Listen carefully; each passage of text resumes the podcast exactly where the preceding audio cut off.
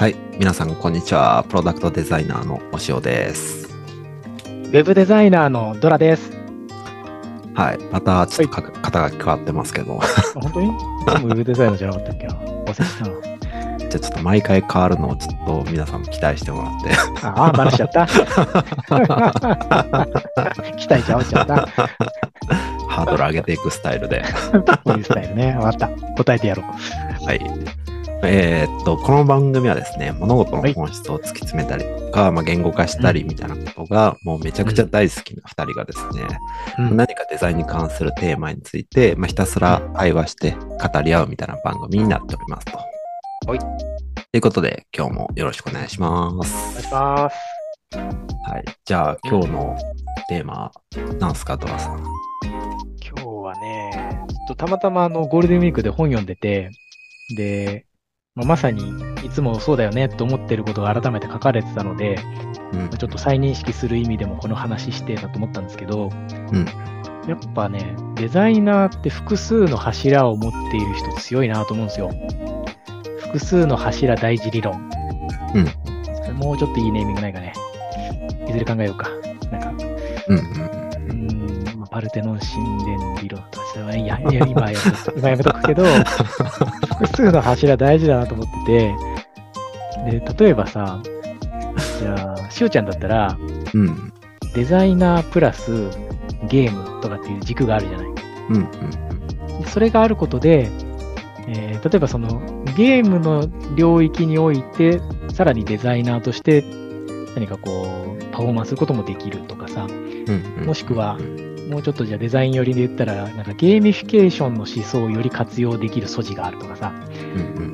やっぱりそのゲームの知見が多いから、そこから持ってこれるもんがデザインに何か還元できるもんがあるっていうのは絶対あると思うんだよね。うんうんで例えば自分もデザインスクールやってるけど、デザインスクールは自分がそもそもこういう人材って市場にいないよねっつって、じゃあそれ育てたいよねと思った時に、自分はたまたま昔から人になんかこう概念を分かりやすく説明するとかさ、うん教えるみたいなことが、もうただ単に自分の趣味というか、好きで、なんか脳内でずっとそれをやってて、でそれがたまたま、このデザイナーいないよねっていうところに、なんかこうマッチして、で、自分がその教えたいっていうところとデザイナーいないよね、じゃあ育てよう、じゃあ学校を作ろうっていうふうに、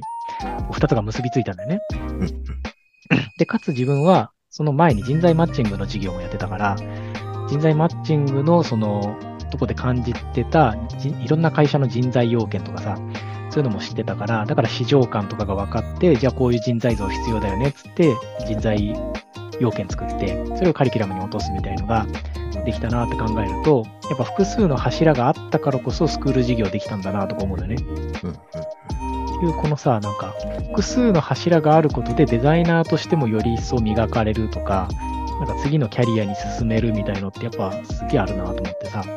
うんうん。逆になんかビジュアル、まあ別にあの人それぞれだからいい悪いとかないけど、ビジュアルデザイン一筋でっていくよりも自分は、なんかこう、可能性がより広がるんじゃないかなとか思ったの。うんっていうので、うんまあ、とはいえ別に何か、じゃあ複数の柱持ちましょうやって何にしますみたいな、自分で選んで決めるとかっていうのもなんか、それが本質的なんだっけとかっていう気もするから、うん逆に他の柱移っちゃダメなんだみたいにもし思う方がいたら、いいんじゃないっていうのは一個言えそうだなと思った。うんうんうんみたいな話が今日できるといいなと思いました。確かになんかまあ多分結果論ではあると思うんですけど、まあ、いわゆる活躍してる人たちってあのデザイナーに限らず、まあ、複数の強み持ってる人って、まあ、言えるなと思ってて。でなんかその複数の柱っていうのが例えば、まあ、自分のその専門領域やデザインとしたときにうんあのデザインかける、まあ、X みたいなうんことだと思うんですけど、その X って、なんだろうな、僕は正直何でもありだなと思ってて、うんなんかあの、その仕事の延長線上？で、例えばそのマネジメント、デザインかけるマネジメントとか、デザインかける、まあ、マーケティングとか、まあ、それはそれで全然強みになるからあのめちゃくちゃいいことだとは思うんですけど、そのそれだけじゃないよねっていうのは思うんですよね。それこそ僕さっきドラさんが言ってくれてたようにあのゲゲームめっちゃもうゲームオタクと言っても過言じゃないぐらいゲーム好きなんで、まあ、そこで培ったあの、まあ、ゲーゲーム理論とかもそうだし戦略性考えるとか、まあ、失敗をこう積み重ねて成功にしていくみたいなあの考え方だったりとか、そういうのめちゃめちゃ生きてるし、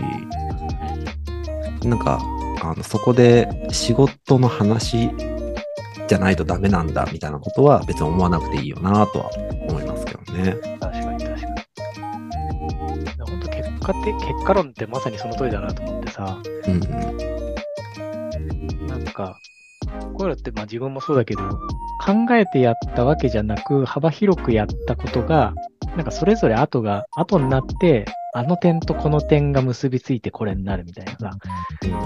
その結果として自分にしかできない強みが発揮されたりとか、そういう結果を生むなと思うと、まあ、もし、なんつうの？狙ってこれやりましょうわざわざしないにしても、まあ、日常でじゃあ、なんかスタンスとして心がけられることがあるとしたら、やっぱ、チャンスを、チャンスをつかむ力っていうのかな。まあ、何にでもじゃあ手出してみようかの能力だったり、そういう心がけレベルでできることで言ったらそういうのがあるのかなと思ったのね。うん、ちなみにさ、ちょっと、あの、俺キャリアコンサルタントっぽいこと言っていい、うんね、キャリアコンサルタントのね、資格取得の時に習うんですけど、えー、ジョン・クランボルスさんっていう学者さんがいたんですよ、昔。で、この人が、プランド8分スタンスセオリーというのを発表したんですよ。これ日本語で言うと、計画された偶発性理論っていうのね。うん、でも何かっていうと、うんとまあ、これキャリアのさあの、キャリア理論を学んでいく中で一個学んだことなんだけど、キャリア理論って1900年から始まってるのよ、大体。産業革命が起こってっていうさ。で、当初は、その人がやりたいことと、その仕事が求めているスキルとうまくこう分析してそれをマッチングすればその人は適材適所でやりたい仕事ができてみんな幸せになれるぞみたいな。だから指が器用な人は工場で働くのがよし、人と喋るのが好きな人は何かのこう相談役で営業やるでもよしみたいなさ、まあ、すっげえあの理路整然としてんだけどめっちゃわかりやすいようなさ、それでみんな幸せになれるぞっつってやってて、でそこからじゃあこうやって計画を立てて、キャリアプランを立てて、みんな幸せになってこうぜみたいな理論が多かったんだけど、ジョン・クランボルスさんが言うには、いやいや人間ってそんなしっかりとキャリアプラン考えてその通りに人生生きてる人少ないよみたいなのに気づいたと。確かね、なんかアメリカで成功したビジネスマン何人に聞きましたみたいな、多分100人とか200人とかね、そういうレベルで聞いたら、自分の人生の8割は偶然によって今のことになってましたっていうようなことを言ってたんだって。だから成功した人の8割は、例えば学生時代たまたま会ったこの教授によって自分の人生こうなったとか、25歳の時に街で久しぶりに再会した昔の友達と喫茶店で話してたら事業の話になって一緒に起業することになったのね。なんかそういう本当たまたまが起こした奇跡で今自分はこうやって成功してるんですわっていうんだって。っていうので逆に17歳とか18歳、19歳ぐらいで、私はこうキャリアプランを描いて、この通りに行きますってやって、その通りに生きてた人は確かもう全体の中2%とか、数パーセントしかいませんみたいな感じだったのね。ちょっと詳しい数字忘れちゃったけど。で、要はこれって、どんな人でも偶然は起こり得るわけで、ってことは、偶然はもう起こる前提で考えると。だから偶然が起こった時に、いかにそれを自分のチャンスに変えられるかが大事なのよっていう理論だったのね。で、これね、俺暗記したんだけど、この偶然をチャンスに生かすための5つのスタンスがあるんですよ。でこれが、好奇心、持続性、柔軟性、楽観性、冒険心と。試験出るよ。好奇心、持続性、柔軟性、楽観性、冒険心。ということで、まず好奇心持って、いろんなものにチャレンジできるといいよねと。持続性、何か一個のこと始めて、あも失敗したからすぐやめたってやると、2回目には成功したかもしれないのを捨てちゃうよねと。で、柔軟性は、やっぱいや、自分この道で生きていくんで、つって、この情報もこの情報もいりません。こういうのやってみない？いや、私そういうのやらないんでやりません。つって、自分をかたくなに守りすぎすぎてしまうと、せっかく来たチャンスも失ってしまうから、柔軟にいろんなものに取り組んでみたり、人の意見聞いてみたりするといいよ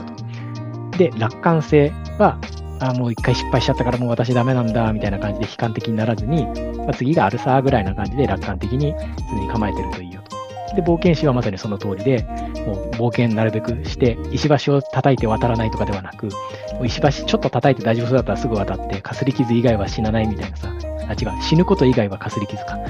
みたいなスタンスでいけるといいぞと。ということで、この5つを、えー、意識していると、ちゃんとこうチャンスというものが来たときに、えー、ものにできる可能性が高まるよみたいな話だとね。まさにその心がけみたいなところで言うとそうだなと思ってさ、ちなみにこれあの、一個なんかね、面白い話で言われてたのが、チャンスさんは、こっちに向かってくるときは、チャンスですって顔に書いてないんだって。わかんないんだって。だけど、後ろ姿の背中のとこにチャンスって書いてあるんだって。うん、チャンスだったかーっつって、後でわかるんだって。あとは、チャンスさんは、えー、前髪はあるけど、後ろ髪はないんだって。だから、通り過ぎてから後ろ髪パッて掴むってことができない。後ろハゲてる。だけど、前から来てるときはパッて前髪掴むことができるって。うん、だから、チャンスさんは、えっと、前は無地の T シャツ、後ろにチャンスって書いてあって、後ろ真っパゲなんだけど、前髪だけついてるっていう超面白い 人なんだよ。っていうのがチャンスだらしい。うん。ということで、まあ、さっき言ってたあの結果論は、確かに結果論としてはそうなんだけど、もしかしたら成功してる人が暗にやっているスタンスっていうのは、まあ、その調査結果からすると、クランボーツさんからすると、その好奇心、柔軟性、好奇心、持続性、柔軟性、楽観性、冒険心、工事、受落棒と覚えました。この5つで、多分みんな意識しせずにやってた人たちなんだよね、きっとね。それ、あれなんですよね、なんかあの、めちゃくちゃその通りだなって僕も思ってて、うん、あの、よく、その、ビジネス、まあ、まあ、ビジネスで、うん、あの、まあ、ビジネスに限らなくてもいいかな。なんかその、うん、世の中で成功した人って、基本的にはもう、あの、運によって成功して、あの本人のその資質とか能力とかは、あまり影響しませんでしたみたいな海外の研究結果もあるくらいなんで、なんか本当にその時の運をいかにこう、あの、自分で掴んで、それをこう、行動とかアクションにこう変えていったかっていうところが問われるんだろうなと思ってて、で、まあとはいえ、なんだろうな、成功してる人たちの、その、まあ、本だったりとか、まあ、記事とか、まあ、メディアとかで出てる話とかを聞くと、めちゃくちゃ優秀な人多いじゃないですか。めちゃくちゃ優秀な人ばっかだよね。で、そそう考えると、え、本当に運だけなのってちょっと怪しいじゃないですか。ああ、もう悲観的になっちゃうよ。で、そこでちょっと分析、まあ僕なりに分析してみたんですけど、うん。あの、じゃあ、例えばその A さん、すごい成功してる A さん、ビジネスでもう超大成功して、もう起業して、それを上場まで持ってって、で、それを複数繰り返して、もう何回もバイアウトしてますみたいな、超成功してる人。うん、もう、あの、最初はた、たまたまなんか知り合いの社長から仕事もらったとか、たまたま知り合いが社長になったとか、たまたま家が裕福で、なんかあの、行けてる、なんだろうな、スクールに通うことができたとか、なんかそういう偶然から始まって、で、その偶然から、じゃあ何かやってみるかっていう、そのチャンスを、チャンスからたまたまその流れで何かをやっていったときに、あの、まあ、どうしてもその行動とか、あの、こういう時どうすればいいかみたいなのをこう模索しながらこうやっていくじゃないですか。その流れに乗った以上。その過程で能力とか、あの、スキルみたいなのが磨かれていくと。なんで、あの、最初に必要だったのは運で、その後の流れに乗ったがゆえに能力が向上した。だから成功してる人は能力があるっていう風な構造になってるんじゃないかなと思ったんですよね。面白いね。後からついてくるってことだね。ですね、なん最初のあの前提条件として能力が必要なんじゃなくて、能力が流れに乗ったらついてくるっていう、うん、そういう構造なんじゃないかなと思って。確かに。それはなんかね、マジそっとりだなと思う。うん。うん、でなんかあの、なぜ成功したのかっていう、成功者をこう深掘るっていう、風潮っていうのがムーブメントというか、あるじゃないですか。なんか成功した要因は何ですかとかってよくインタビューとか記事とかでも聞かれてる気がしてるんですけど、あれで深掘ったから初めて分かってることだよなと思って。うんうん。後から言語化してるだけってことそうそうそうそう。そうなんだよね。それめっちゃあるよね、その現象ってさ。うん、うん。なんか俺、世の中のフレームワークとかもなんかそれにちょっと近しい感じがするんだけどさ。うん、やっていたことにあえて言語化して説明して名前を付けているから、こうっていうだけで、うん、でもそれは今度、その言語化されたものから追うことになるから、うん、逆逆ルートっていうかさ、うんうん、で、それは別にその人にとって本当に価値がある行動かどうかわからんぞっていうさ、うんうんだったらせめてなんか追体験した方がマシだよなとか思うんだよね。うん、うん。参考になるとしたら、例えばだよ、一回なんか、無一文で海外出てみるといいよみたいな話になってさ、で、それをやった時に、その人はこういう結果になりましたみたいなケースがあるけど、自分だったらどういう結果になるのかなっつって同じことやってみるとかは、一個なんか得られるものがきっと違うからさ、うん、自分にとっては絶対それ何かしらのプラスになるとか気づきになるとかであれかもしれないけど、なんかこの手法をやって必ずこの結果が出るみたいのっていうのはその人がやってる結果なんだ、結果なだけであって、なんか、あんまりハウの部分だけを取り出して参考にするのは、まあ合う場合もあるかもしれないけど、それは数パーセントかな、みたいなこともあるよね。なんで僕、なんかその綿密に計画、計画というか予測、なんかこうしたらこうなってこうなるだろう。だから今こうするんだみたいな。うん、それちょっと微妙な気がしてて、個人的には。もちろんその 仕事で計画的にやるっていうのはすごいもちろん重要なことだとは思うんですけど、なんか計画的にロングスパンの話で自分のキャリアとかキルのこう、あの、自分のスキルをこう育てていくみたいな、ロングスパンな話においては、あまり計画ってちょっと、あの、当たらないことの方が多いなと思うんですよね。だからね、ウォーターフォールかアジャイルかみたいな差がある感じがするね。ウォーターフォールでさ、3年かけてさ、要件定義から開発までやったけど、世の中の流れ実はもう変わっちゃってましたみたいなさ、よりはアジャイルで出してさ、早く出して6ヶ月で出してさ、あとは3ヶ月ごとに磨いていくとかさ、うん、そういうのもあるもんね。なんか世の中的ななんか変数が多すぎて、ウォーターフォール型にこう自分の人生をこう積み上げていくっていうのは難しい気がするんですよね。なんか高度せ高度成長系、高度経済成長期だったら、あの、もう、これをして、これをして、これをしたら、あの、ビジネスも大きくなるし、個人の収入も大きくなるっていう、もう鉄板ルートみたいなのがあったからこそ積み上げていけたとは思うんですけど。うん、確かにね。そうなると、やっぱさっきの、まあ、さっきのスタンスなのかさ、うん、何かデザイン以外のこと、それは仕事でもプライベートでも問わず、なんか別の熱中できるものがあるんだったらそっちも熱中して柱にしとくっていうのが実は後で点と点が線になって帰ってくるやもしれんぞっていうような自己投資みたいなものなのね。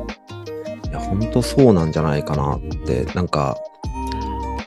要は結局は、なんかその、なんか明らかにその収入とか仕事に関係なさそうなことでも、それを理由にして諦めないっていうのだけ守ってればいいんじゃないかなってと思うんですよね。僕もなんかゲームがこんなにゲームをやってきたっていうこの人生が仕事にこんだけ影響を与えてるなんて、当時はもうミリも思ってないですからね。ただただゲームを面白い、ははって笑ってやってただけなんで。うん。どこで生きるかわかんないよね。うん。そうだよね。なんか俺もさ、仕事の、俺、いろいろさ、あのコーポレートの管理とかもやってたからさ、例えば、俺契約書って一生読めない人だと思ってたのよ。うんうんあんな字だらけのものはもうまず、まず無理と。俺活字無理な人だからさ。なんだけど、自分がその業務委託契約をさ、人材マッチングとかでやるから、もう契約書読まないといけないんだよね。うんリスクがあるかどうか確認しなきゃいけないから。でそうするとさ、読んでるうちにまあ大体勘どころはつかめてくるのよ。あの、あれってさ、一番取っかかりが、取っかかれないのって、あの、文体なんだよね。契約書ってさ。本当に何つってかわかんない。ないしとかなんで漢字で書くのみたいな。知ってる？ないし。おつとかこうとかそういう文体のことですよね。そうそうそうそう。もう全部がああいうさ、おかお堅い文章で書いてあるから、もうそっからして俺入れねえやと思ったんだけど、いつの間にかなんか慣れてきてさ、まあ、いずれ俺就業規則のも自分で作るようになったんだけど、そこでなんかこうハードルが減って、契約書とか、要は契約の内容自体にちゃんと興味が持てるようになって、でそうなると著作権法だとかさ、いわゆるあの知財系の法律の内容とかも少し興味を持てるようになって、そうなると結果的にこうデザインを作った時に、これの著作権は譲渡するのかしないのかとか、でも著作者人格権というのは譲渡できなくてとかさ、その辺のなんかいろんな事情っていうのが分かるようになって、なんか自分のデザイナーとしてのスキルというのか分からないけど、周辺スキルが結局向上したんだよね。総合的に俺はデザイナーとしても強くなったし、デザイン以外のところでも活躍できるようになったみたいなのがあって、やっぱどこで目開くか分かんねえな、みたいなさ。それって、うん。なんか就業規則が作れるとか、あの、その書類系、その契約書周りに、あの、強くなったっていう、その自分のアイデンティティは、ドラさん多分好きっすよね。もう好きだね。で、とはいえ多分最初にその契約書を作るとか、その読むとかっていうのは別に好きなことじゃなかったんですよね。好きじゃなかったね。むしろ一生触れないでおきたかった。そう考えると、ただただ、あの、必要だからやってたことが、後々好きに転換されたっていう、めっちゃいい事例ですよね、それ。いいまとめですね。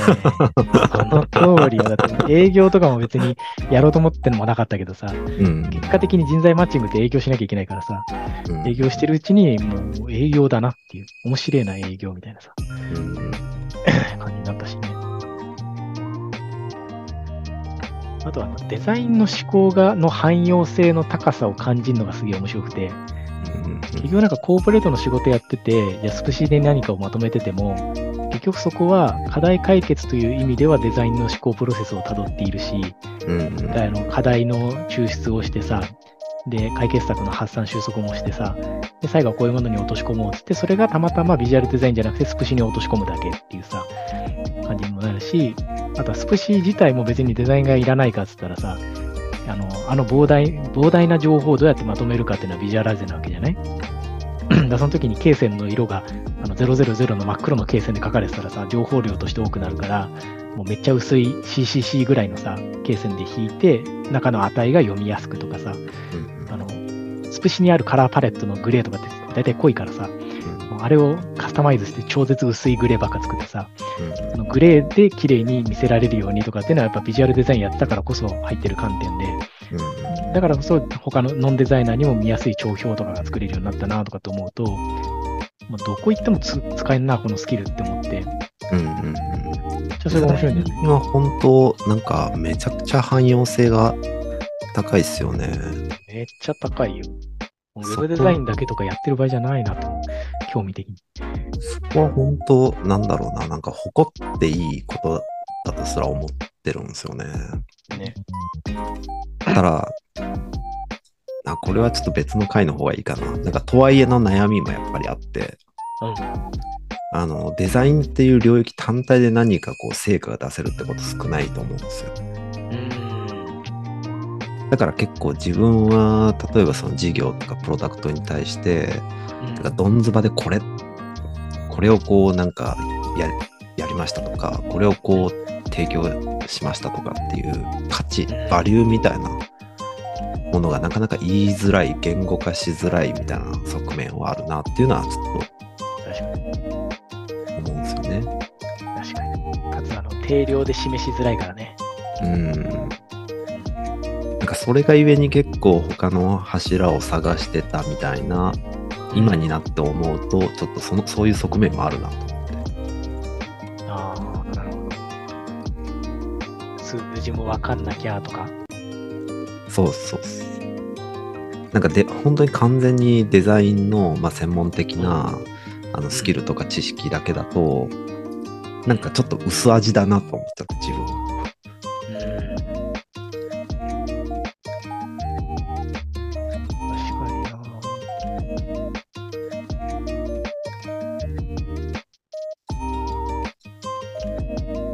分は。それで言うとさ、さっきのさ、何を柱にするかの時に、まあ、仮に選ぶとするならね、うんまあ、選ぶのがいいよと別に推奨はしないけど、じゃあ身近にあ自分興味あることがちょうどあるんだよねって言った時に、まあ、それがこう武器になり得そうか、一番あの近しい武器になり得そうか、デザインに即活かせそうかみたいなところで言うとさ、まさにそのデザイナーの意味合いがこう講義になってたりするじゃない、今。うん、だから課題抽出からデザインだよね、つって。なんだか経営もデザインだよね、とかさ。この広く活かせるっていうところで言ったら、じゃあ、まさにそのリサーチとかは、どんずばでデザインの上流工程だし、そこで繰り広げられるこのコミュニケーションのところで聞き出す力だったり、伝える力だったりコミュ力を鍛えるみたいのも、まさにそこのリサーチにも効くし、なんだったら社内の合意形成とかね、プレゼンでクライアントに対しても効くしとか、なんかそのビジュアルデザインっていうところ以外にも、このデザインプロセスというものが幅が広いから、なんか割とこう、いわゆるポータブルスキルとして、どんな業種にも必要なと言われるコミュニケーション力、課題解決力っていう、この辺はなんかどこ鍛えても、どこにでも当てはまって通用するみたいなさ、うんいつ鍛えてもいい柱というか、むしろ鍛えとくのに定番の柱みたいな。コミュ力、課題解決力が高い人は大抵仕事できちゃうみたいなさ、うん、のもあるじゃない？この辺はあえて言うならおすすめかもしれないね。うん。コミュ力に関しては前回も話した通りに、うん、もう選んで損はないポータブルスキルかもしれないですね。俺もだってそれでさ、コミュ力強化っつってさ、ググったら、キャリアコンサルタントって出てきてさ、うん、じゃあそれはつって話聞きに行ったら、なんか、キャリアの専門的な勉強とさ、傾聴力と質問力をひたすら3ヶ月間磨くやつですって書いてあってさ、で、入ってみたら面白くて、まあ、キャリアの話はさっきのあのプランド8分スタンスみたいに、一応自分のネタとして積み重ねられたものはあるけど、やっぱ自分は一番コアとなったものは傾聴力と質問力でさ、あ、これは学校行って数十万出しても得られる価値でけえなと思ってさ。これはなんか自分がなんか、どれにしようかなってあえて選んで磨いたら本当に良かったっていうのの一つでもあるんだよね。うん、デザインかける何かで鉄板になり得そうなので言うと、うん、もう一つありそうなのは、うん、ストーリーテリングですかね。それ超大事だね。うん、やっぱ物事をなんかあのただ漫然と伝えるよりもあこういうことがあってこうなって実はこういうことがあったんですみたいなそのストーリー仕立てで伝えるとあの伝わるなんだろうなそのどれどれぐらいこう深くさせるかみたいなその深さだったりとかスピードだったりとかっていうところにもろに影響するなって思うんで、これも鉄板になり得そうっすよね。確かに確かに。それってなんかこの、話題のさ、論理構成の部分というかさ、起承転結でいくのか、なんか、いわゆる PREP 法みたいなの結論からいくのかとか、そういうコントロールも含むし、もうちょっとこう、伝え方のなんつうか、なんつうんだ、感情面、そのウェットな面っていうかさ、うん、いかにこう attract して興味を持たせるかみたいなところでさ、いわゆるストーリーテリングってそういうのでよく手法で言われるけど、うん、いかにそこに相手の興味を喚起するか、みたいので引きつけるか。うん、なので、結果的には自分の話を聞いてもらえるようにするか、みたいので、めっちゃ大事だよ。うんうんうん。うん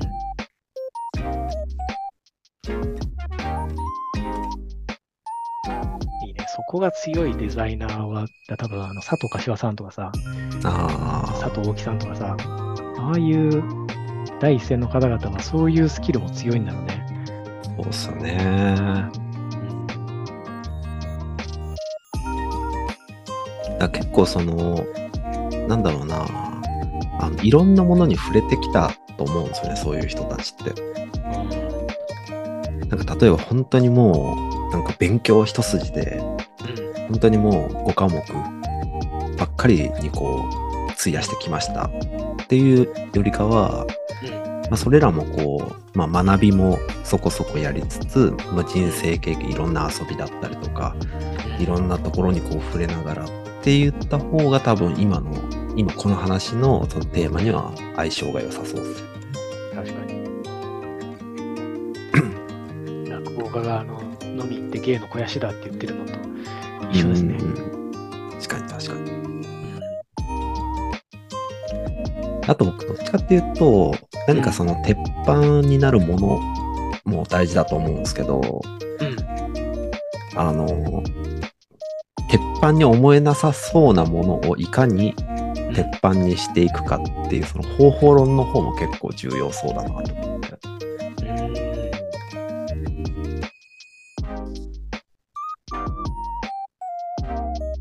例えば、なんか、じゃあ、まあ、FPS っていうゲームのジャンルわかります？えっとね、ちょっと待って。ちょっと待ってね。前に聞いたよね。一人称のなんとかみたいなやつ。ああ、ですですです。合ってる？ first person shooting っていう。おお すげえ、俺は大体合ってんじゃん。だと思ったんだよ。僕 FPS ゲーム好きなんですよ。うん。ただ FPS ゲームをやってることとあのデザイナーってまああんまり関係なさそうじゃないですか。でも、あの、まあこれ深く話すともうめちゃくちゃ深い話で時間足りなくなっちゃうんで、あれなんですけど、まあやって、やってて全然あのでウェブデザイン、ウェブというかまあデザインに対して、あの使えるその知識だったりスキルだったり考え方だったりっていうのは全然あるなと思ってるんですけど、うん。それが最初は見えないこともあるじゃないですか。ただ、そういう、そういった時に、あの、強引に仕事に結びつけない力が結構方法論の最初の入り口としては重要なんじゃないかなと思うんですよね。もう結びつけない力。結びつけない力。うん。で普通だったら結びつけちゃうけどってこと？ですですです。うん。例えばなんか自分がもっとキャリアアップしたいとか、スキルアップしたいみたいなことを、まあ、考えてる A さんがいたとして、じゃあそその人が映画大好きだとして、じゃあもっと今より映画を見ようみたいな思考には絶対ならないと思うんですよ。ただ、そこで映画を見続けるみたいな、いや、休日はもう必ず映画をもう2本以上見るんだと、うん。うん。ことができるかどうかっていうことだと思うんですよ。うん。僕、どんなに仕事忙しくても、各毎日必ずゲームはしてるんですよ。うん。すごいね。まあ、単純に好きだからなんですけど、ただの、ただのゲーム配信なんですけど。要はそ、そういうことができると、後々結果論としていいことにつながることが最近は多いよねっていう。うん。で、少なくとも好きで、これめっちゃやっちゃうんだよねっていうことの時間を、いや、でもそれは仕事に関係ないからやめようって、仕事に関係あることだけやろうっていうふうにブレーキをかけない方がいいんじゃないってことか。ですね。うん。で、それの本質的なところって、あの、可能性のとか思考に制限をかけないってことだと思うんですよ。うん。うん。それが結構コネクティングドッツのなんか本質なんじゃないかなと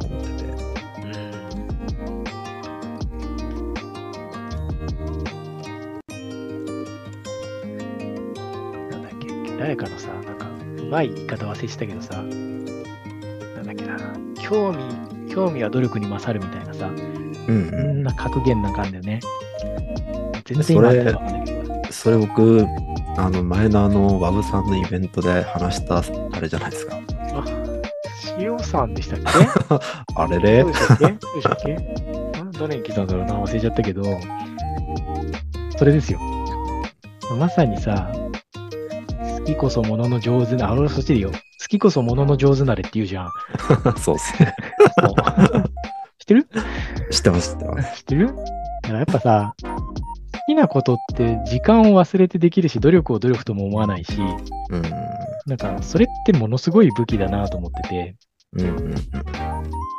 それの、それを、まあ、例えば健康を損なうとかね、食うのが好きすぎて、なんかもう、ベッドから立てませんとかだったら、ちょっとそれは害があるのかもしれないけど、まあ、とはいえ、その人は、まあ、それで死んでもいいんだったら、ある程度それで突き詰められてるわけだから、誰よりも飯食っとるみたいなさ、ネタを持っているわけだから、なんかそれってやっぱ強みなんだなと思って、まあ自分の行きたい方向にタガをかけずに行くっていうのが、大事ってことですね。そうっすね。本当にそうなんだよな。なんか、その、うん。気づい、じゃあ、その、好きなことをただただ、あの、やってればいいのかっていうと、まあ、それはそれでまたちょっと違うと思ってて。うん。ああ、決まってるね。要は、あの、なんだろう、気づくかどうかだと思うんですよ。自分が今その例えばデザインだったとしてデザインと関係ないゲームをしてるっていうこのあの好きな趣味ゲームっていうのがあの仕事におけるそのデザインに対して活用できるっていうことが気づけるかどうかしってところがすげえ重要だと思うんですよね。気づけるもんなんですこれはあの全然気づける方法はいくつかあるかなと思ってて、うん。まあ、一つは単純にひたすら内省リフレーミングしてうん。自分をこう見つめ直す自分の好きなものは何だっけ好きなものってどういう構造になってるかとかそういうのをこうひたすらこう分解していって振り返りしてみるっていうのと、はいはい、言語化ですね。もう一つはあのちゃんとそういうのをあのケアしてくれるメンターだったりとかコーチングみたいなのを受けてみるとか。確かに、そっちが手手っ取り早いよね。手っ取り早いのは一人で分解するのって難しいけどね。本当コーチングの価値ってそういうことだよね。そうなんですよ本当僕コーチングをもっと広めたい派閥の人間なんでうん。コーチングが素晴らしい。コーチのね、いずれちょっと資格取ってね、ちゃんと俺、コーチとして活動したいなと、まさに今思ってて、うんうんうん コーチングのコーチと話す中での、俺、コーチングやりたいわ。で俺の俺は人と話すのがさ、好きだしさ、なんかその引き出すことに喜びを感じるからさ、やっぱそれをこう、ライフワークとしてできんなと思うのね。でデザインの仕事はさ、ちょっとどっかでなんかこう、感覚がとかあるかもしれないけど、コーチングとかはね、人生経験豊かになればなるほどさ、あの相手の引き出す幅も広がるだろうし、もしアドバイス求められたら言えるなと思うから、うんうんコーチングは俺でも今やりたいことのトップ3に入ってんだよね。もうトップ2ぐらいには入ってるかもしれないですあ、ね。俺トップ、一番トップだね。俺の一番トップだね。そこで張り合う。マジでやっぱね、壁打ちは本当大事で、俺そのキャリアコンサルタントので、まずその聞く力についてさ、うんやっぱ一番こう、面白いと思ったところだったんだけど、人ってさ、この話を聞いてあげるだけで話、悩みが解決すんだみたいな。うんそれがなんか、な目の当たりであ目の、目の前で何回も起こったのよ。うん話聞くってすごいさ、なんか、なんつうの、話聞くのはそれはやら、なんつうの、前半部分で、アドバイスをしなきゃ、相手を動かさなきゃっていうのが今までの自分の思考だったのが、もう、なんだったら8割9割話聞くだけでいいんだよね。で、質問をしてあげて、相手が自分の言葉でまた考えながら話して、で、勝手に相手は自分で話した言葉で整理されて、なんか、あ、あの、あなたと話したらスッキリしましたわ、つって、なんかこっちが何もしてないかのように、透明度の高いデザインかのようにさ、あの、たまたまあなたと話しただけで自分がスッキリした、あなたのおかげでも何でもないっていうぐらいにね、なって帰ってくっていうので、聞く力ってマジすげえなと思って。う んやっぱその自分を内省化するのには一回吐き出すために相手があった方がよくて、うん相手がいればどんどん引き出してくれて、まあ、ちゃんとそういうコーチングの資格とか、キャリアコンサルタントとかね、聞く力の資格を持っている人の方がいいんだろうけど、まあそれをやっぱね、やこれみんなやって全然いいなと思った。うん、もうなんか全企業がコーチングをなんか導入すべきだとすら思ってるんですけどね、個人的には。まあ、とはいえ、今なんかその、そういう、なんだろうな、ちゃんとそのコーチングを理論立てて分かってる人が、必ずその上司とか、あ同僚とか、あの、周りにいるっていうケースも、今はまだ少ないかなと思ってて。で、少なくともなんか今、なんか個人で一人でできること何かなって考えたときに、一つはやっぱ内政で、まあ、内政って言うとちょっと難しいと思うんで、例えばなんかそのピラミッドストラクチャーで、あの一番トップに自分って置いて、例えばスキルとか趣味とか、まあなんだろうな思想とか、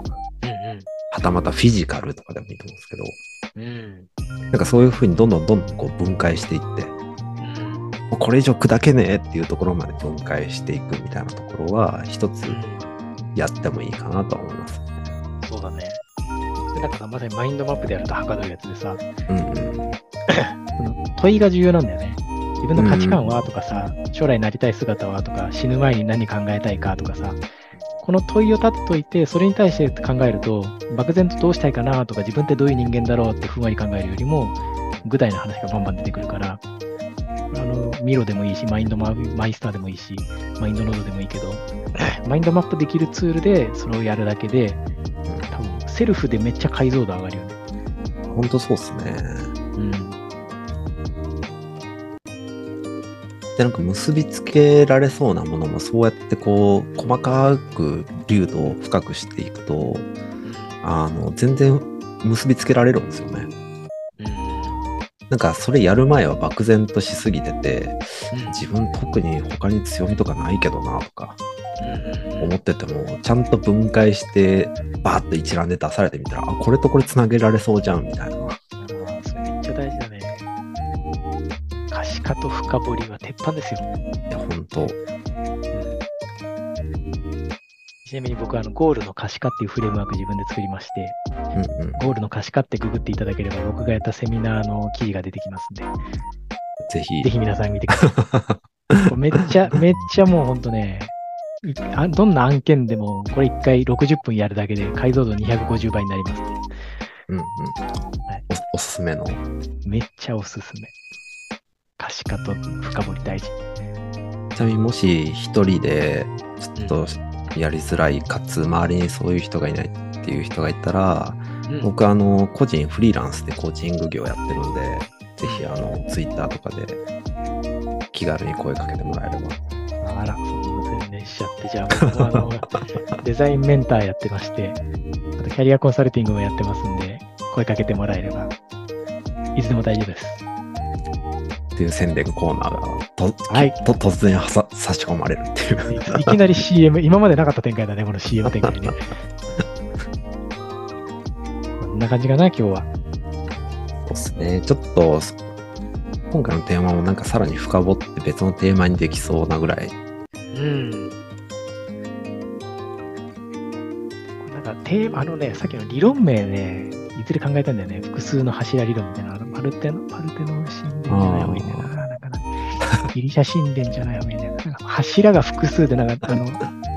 あの、なんつうの、東京都の地下の、なんだっけあれ、水溜めるところあるよね。